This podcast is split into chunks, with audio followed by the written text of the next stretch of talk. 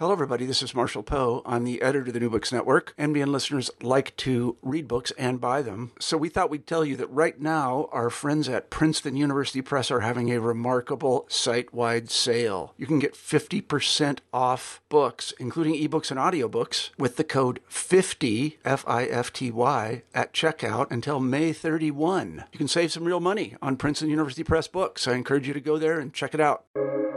Welcome to the New Books Network. I can see the house, but not all of it, and certainly not how you get there from here. It sprawls above us the main house, servants' quarters, garage, those who live there and those who serve their needs. As the car winds up the hill, you get gl- glimpses through the skeletal winter trees that stand like witches' brooms. A window flashes, a stretch of white painted brick, the dark gray point of a slate gable all of a sudden, the sun finds its spot through the trees, catching my eye like a needle. This is G.P. Gottlieb, host for New Books and Literature, a podcast channel on the New Books Network. And today I'm talking to Mariah Fredericks, author of The Lindbergh Nanny, the story of the kidnapping of Charles Lindbergh Jr. from his crib in 1932 made international headlines. The baby's father, Charles Lindbergh Sr., was a handsome young pilot whose solo flight across the Atlantic had made him a national hero. The baby's mother was the wealthy daughter of a U.S. Senator who learned how to fly with her husband. Although the kidnapper was finally caught, the nanny, Betty Gow, was put on the stand, her relationships questioned, and she was suspected of having passed along the information the kidnapper needed to carry out the horrible plan. Hi, Mariah. Thanks for joining me today. Hi, Galit. Thanks so much for having me. So, why were Charles Lindbergh and Anne Morrow Lindbergh the most celebrated couple in America in 1932?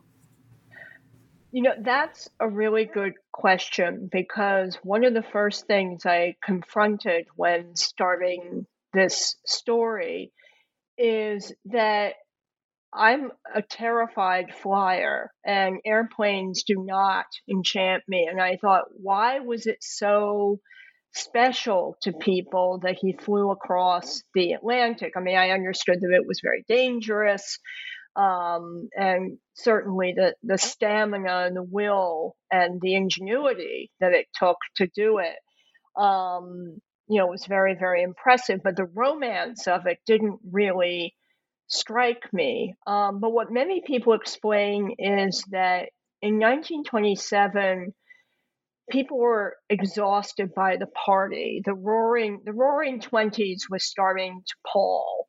Um, and people felt that there was this sort of manic frivolity and emptiness and lack of purpose. So he stepped in at a time when people were looking for something authentic and organic and real. And he was sort of this plain spoken, terrifically good looking uh, young man who sort of a straight talker who did rather than partied. Um, and she was really the perfect complement to him. I mean, the pictures of him, them when they're young in their flying suits are to me the most appealing images of him you can find, and that they were this married couple, and he made her a full partner in his adventures. And he said, she's crew, and women can fly a plane just as well as a man can. Um, there was really something exceptional in their partnership, and I see why it captured the imagination. Mm. Lindbergh later promoted some racist views, and he was opposed to American intervening, intervention in World War II. Can you say a bit about his trajectory? Yes, it's, you know, for many people, Charles Lindbergh is a very simple proposition. He does the famous flight, his child is kidnapped, and then at Des Moines, he gives the famous speech um, accusing American Jews of trying to drag America into the war when we should be making common cause with Nazi Germany. And they're using their enormous influence in the media to do so. As a matter of fact, at that time, um, Jewish journalists were in charge of maybe 3% of uh, American newspapers. The th- he was a man who was fanatically devoted to detachment, that certain things that would not, should not elicit emotional responses. He saw himself as a man of data and science, and that self interest should always be part of the calculation. It took him to a very, very dark place. Um, I also believe that after the kidnapping, his horror of encroachment and emotional entanglement became even more pronounced. Um, he's ruthless with himself in terms of what he lets himself feel about the kidnapping. Um, but it all sort of comes out sideways. Uh, in uh, you know, it, it, it's almost if I can't feel pain about the loss of my family, no one should feel pain about the loss of their family. Um, and and Harold Nicolson, who was a journalist who covered him and was friends with him, he gave him an Anne sanctuary after the kidnapping. He was British.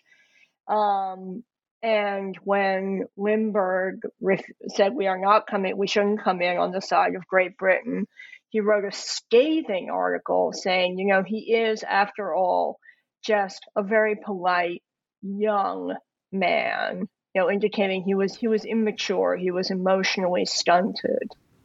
Hmm. Uh, my daughter is sleep training her baby right now, and there's all kinds of equipment that allows her to check him constantly. What was Lindbergh so against? Why was he so against the nanny or anyone checking on his baby for three hours at a time?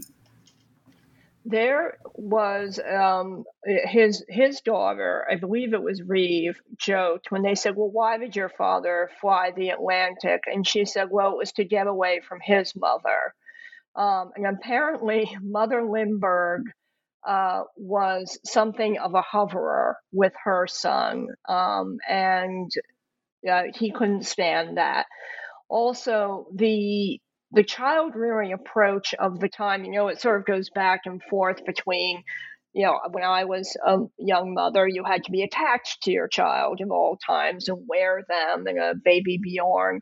And at the time, um, the Watson method and other methods really discouraged uh, parents from giving too much love to your child, that it would stunt their emotional growth and self sense of self sufficiency. Um, and of course, for a man like Charles Lindbergh, that dovetails very nicely with his personal prejudices. You mentioned the category of Lindbergh kidnapping scholars.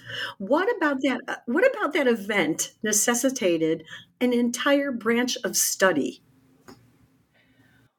Well, there are a, a number of people who believe that Hauptmann got an unfair trial and an unfair treatment from the police. And as I understand it, mistakes were made. Um, but any time and any time that you have somebody famous involved in a crime, there are going to be questions as to whether the police were a little too eager to find the kidnapper. So I think that that's another reason. Hauptmann is also very attractive. I think that makes him sympathetic um, to certain people. Um, but it was such a sensational crime at the time, and the pressure was so enormous on the police to find the person who did it. I can understand a certain amount of skepticism of, you know, maybe they just grabbed some guy and said, okay, this is the Lindbergh kidnapper. But as John Douglas once said, if Hauptmann didn't do it, he's the unluckiest guy on the planet. Because there are a hmm. number of things. There was some do. evidence. Oh, yes. Yeah. Um, yeah. I, I don't belong to the people who think that Hauptmann was innocent. So, what changed in our society after the kidnapping? Was was police work changed in some way? Did the FBI learn something important? I know that the little Lindbergh law, which I believe, now this is not an area I'm I'm entirely familiar with because it's outside of my character's um, experience. But the little Lindbergh law, I think, made it a felony to transport a child across state lines um, or federal crime. I'm, I'm, afraid I don't know that specifically. But um, if you watch uh, the Clint Eastwood movie about J. Edgar Hoover, he implies that um, forensic detection was really in its infancy. And it's true that they didn't secure the crime scene very well right after the kidnapping and uh, certain certain footprints got destroyed. I think tire tracks were destroyed. Um, so that that sort of procedure that you would certainly have now of locking everything down and taking samples um, didn't really exist then. Interesting. Well, um, you had written in your, I think it was in your uh, foreword, that you became interested in the story after watching the 1974 movie of mm-hmm. the Agatha Christie story. I was wondering, was there a, any public outcry when Agatha Christie fictionalized the story of the Lindbergh kidnapping and changed the baby into a girl named Daisy Armstrong? Was there any out- outcry at all? Not that I know of. Um, her book was in response to the outcry, and I don't, I don't want to ruin part of the story here, but um, several of the staff members in the Lindbergh and Morrow households were British. So the, the case was covered extensively there. Um, and they really suffered. Um, and she wrote the book to some degree, I think, as a response to the outrage of how they were treated. But uh, as far as I know, no, the Lindberghs never really kicked about how dare you um, exploit this tragedy. Well before the kidnapping, the Lindberghs had to be careful about photographers and all kinds of people wanting to get too close to them and the baby. Yeah. Can you say more about that? Well, he apparently was really not prepared when he when he did the famous flight for the global reaction that took place. Um, and when they got married, of course, that was a, another source of fascination, and they were harassed on their honeymoon. Um, so they knew that when Anne was pregnant, that the baby would be a, a source of enormous interest, and they tried to head it off. Um, they had code language for when he was born, of how they would tell her parents and his mother whether it was a boy or a girl. Like, you know, we brought the blue suitcase or we brought the red suitcase. I, those weren't the words, but something like that. They gave one picture to the press. They asked that they be left alone. But, you know, as, as we know from today, um, the media does not uh, always follow those rules. Right. It's really hard to believe that the Lindberghs would leave their baby with the nanny for months at a time. Did you get some understanding about that from your research on the family? Well, again, he was uh, devoted to the idea of not getting too emotionally attached, um, even to your own child. And his biographer, A. Scott Berg, um, describes both of them as a little apprehensive as first time parents. And he believed very much in Anne's talents and Anne's abilities, and he wanted her to fully realize those, um, both as an aviator and as a writer. And she has this sort of extraordinary passage where she says, you know, Charles is absolutely um, dedicated to the idea that I must write and I must do things, and I can't let anything like housework or motherhood or or other people's problems deter me. Um, which sounds sort of great and supportive, and it sounds also sort of controlling. Um, but I think there very much was the idea that they were people of destiny and they were going to do uh, what they did. And also, I mean, child rearing was a different proposition at that time. I think leaving Anne's own mother, I think, left them with uh, uh, nurses and nannies because uh, she was an academic um, and very involved with her, her husband's political life. My heart, for most of all, my heart broke for Anne, for uh, the baby's mother. As a, you know, any of us would and I know she became an author. She really did write. She had several books and she survived him. Would you share what you learned about Anne Lindbergh? You know, I was very surprised because the only thing I really knew about Anne Lindbergh, I run a, uh, a secondhand book fair every year. And every year we seem to get five copies of Gift from the Sea. and I knew that she had written this book that was important to women of earlier generations and that she was Mrs. Lindbergh.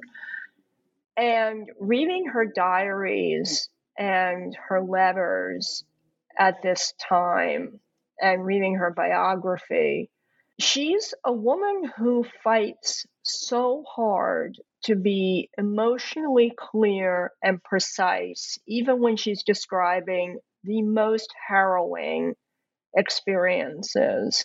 Um, I think one of the reasons that, you know, even though she sat with Lindbergh during, you know, the Des Moines speech and she wrote a book trying to explain his views, one of the reasons that we tend to forgive Anne is that she acknowledged fault. She said, We were naive, we were wrong um, in our view of Nazi Germany. And she was able to do that internal self examination that he never did. Um, so I was I was struck by how much she appealed to me um, in her her determination to be honest with herself and her honest with others. I would like to know why was there so much attention on the nanny, Betty Gow, by the police and the media? By everyone, yeah. Well, um, at the time that they were, um, on the night that Charlie was kidnapped, he was kidnapped from the Hopewell, New Jersey home. The house was still under construction. Um, and the Lindberghs were only ever there during the weekend. They normally lived with her mother in Englewood, New Jersey. And the Hopewell house was very remote. It was hard to get to. Um, so, and, but on the night, on March 1st, Charlie had had a cold. It was a Tuesday, and Anne caught the cold. So rather than going back to Englewood as they always had, she called that house and said, Betty, can you come help me? I'm completely exhausted and sick. I think we're going to stay here tonight. And that was the first time anyone outside the family knew that the plans had changed and that they would be staying at the Hopewell house. So when Charlie was taken, the police strongly suspected the kidnappers had to have someone on the inside tipping them off that the family was at the remote, unguarded house.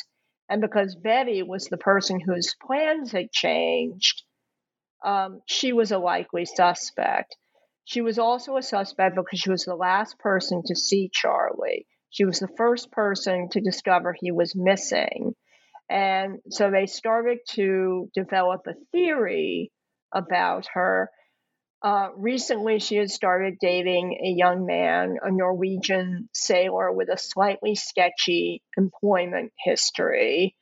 Uh, she was getting a little older. She was an attractive woman, but the theory went that perhaps he had manipulated her into helping him with the kidnapping because that would mean he would have enough money to marry her. And also, Charlie felt very comfortable with her, so he wouldn't have cried if she picked him up and handed him out the window. You write about the man who was um, the guy Betty Gow dated in Detroit. Why, why was so much attention focused on him? Police attention focused on him because, in looking at Betty's movements, she went to Detroit to see um, an old boyfriend that she had dated in Scotland and his name was William Coots. They call him Robbie Robbie Coots in the novel because her her brother's name was William, and I didn't want the same name. Um, but what the police decided was at, at the time there was a gang in Detroit called the Purple Gang. And one of the ways that they made money was through kidnapping. Kidnapping was rife during the 20s and 30s and they became fixated on a gangster named Scotty Gow. And they somehow decided that this was, she was working with Scotty Gow and the Purple Gang uh, to kidnap the baby. With no proof whatsoever. No, just so, same last right. name and lived in Detroit. Yeah. you also write about the man who was accused, Hauptmann, and punished for the crime. Why did the justice system leave loose ends about him. Can you can you talk a bit about what they never learned? Um, well, what they I mean, a lot of this is I'm not sure how loose the ends were and how much it's people trying to poke holes in the crime. For example, one of the things that they found when they looked at his house, first of all, they found like I forget, it was like $13,000 of the uh, bills, the ransom money, and they had written down all the numbers, and there were a particular kind of money that went out of circulation. So they knew it was the ransom money. Um, another thing that they supposedly found was that he had written the name of the Lindbergh mediator, Dr. John Condon, and his phone number as it appeared in the newspaper on the uh, the inside of one of his closets. Now, to me, that's very, very damning evidence. A little while later, a reporter said, "Oh no, no, no! I snuck in there and I wrote it down." oh. And then you think, "Oh no, that that wasn't true." But then you look at how Hauptmann responded when they said, "Hey, you've got, why do you have Dr. Condon's name written in here?" And he said, "Oh, I was a little bit interested in the case, so I guess I just kind of wrote it down." Now he had lied about several other things. He lied about how much of the ransom money he had. So why didn't he lie about that? Um, but there are just you know lots of things like that. It depends on your appetite for conspiracy theories. wow. This was such an intriguing story. I, I, thought I knew about it because I had seen the Agatha Christie and I had read a little bit, but you really, uh, I love how you approached it from the perspective of the nanny. It was, just lovely. Thank you so much. Uh, what are you working on next, Mariah? Uh, my next novel is also about a true crime, uh, but one that I don't think anybody has heard of, uh, which is the 1911 assassination of the novelist David Graham Phillips. And he was shot uh, in Gramercy Park, just outside the Princeton Club. And I I did take I didn't I tried to take very few liberties with the Lindbergh novel. This one I have taken a few liberties with uh, because within a few months of David Graham Phillips being murdered, Edith Wharton is in New York and she is at the Belmont Hotel and she has summoned Henry James, Walter Berry, and her lover, Morton Fullerton, to put to them the question should she leave America? Should she leave her publisher and should she leave her husband? And while she's trying to figure that out, she also solves the murder of David Graham Phillips. You mean in real life she did? No, it's it's oh. fictional. Oh. Um, but these oh, are okay. No, but these are. She did read his last novel, and she did know about him. Um, but these are two people he liked to write novels about frivolous rich women who rode around in motor in motor cars and loved culture. Well, of course, Edith loved her her motor cars and she was wealthy and she did love culture. So I thought these are two people who should have an argument. Wow, it sounds sounds wonderful. It sounds juicy. Thank you so much for joining me today. It's been wonderful talking to you. Oh, it's been terrific talking to you. Thank you so much for having me. Thank you for joining me. Again, this is G.P. Gottlieb, author of the Whipped and Sipped Mystery Series and host for New Books and Literature, a podcast channel on the New Books Network. Today I've been talking to Mariah Fredericks about her newest book, The Lindbergh Nanny. Hope you have a juicy novel to cuddle up with today and every day. Happy reading!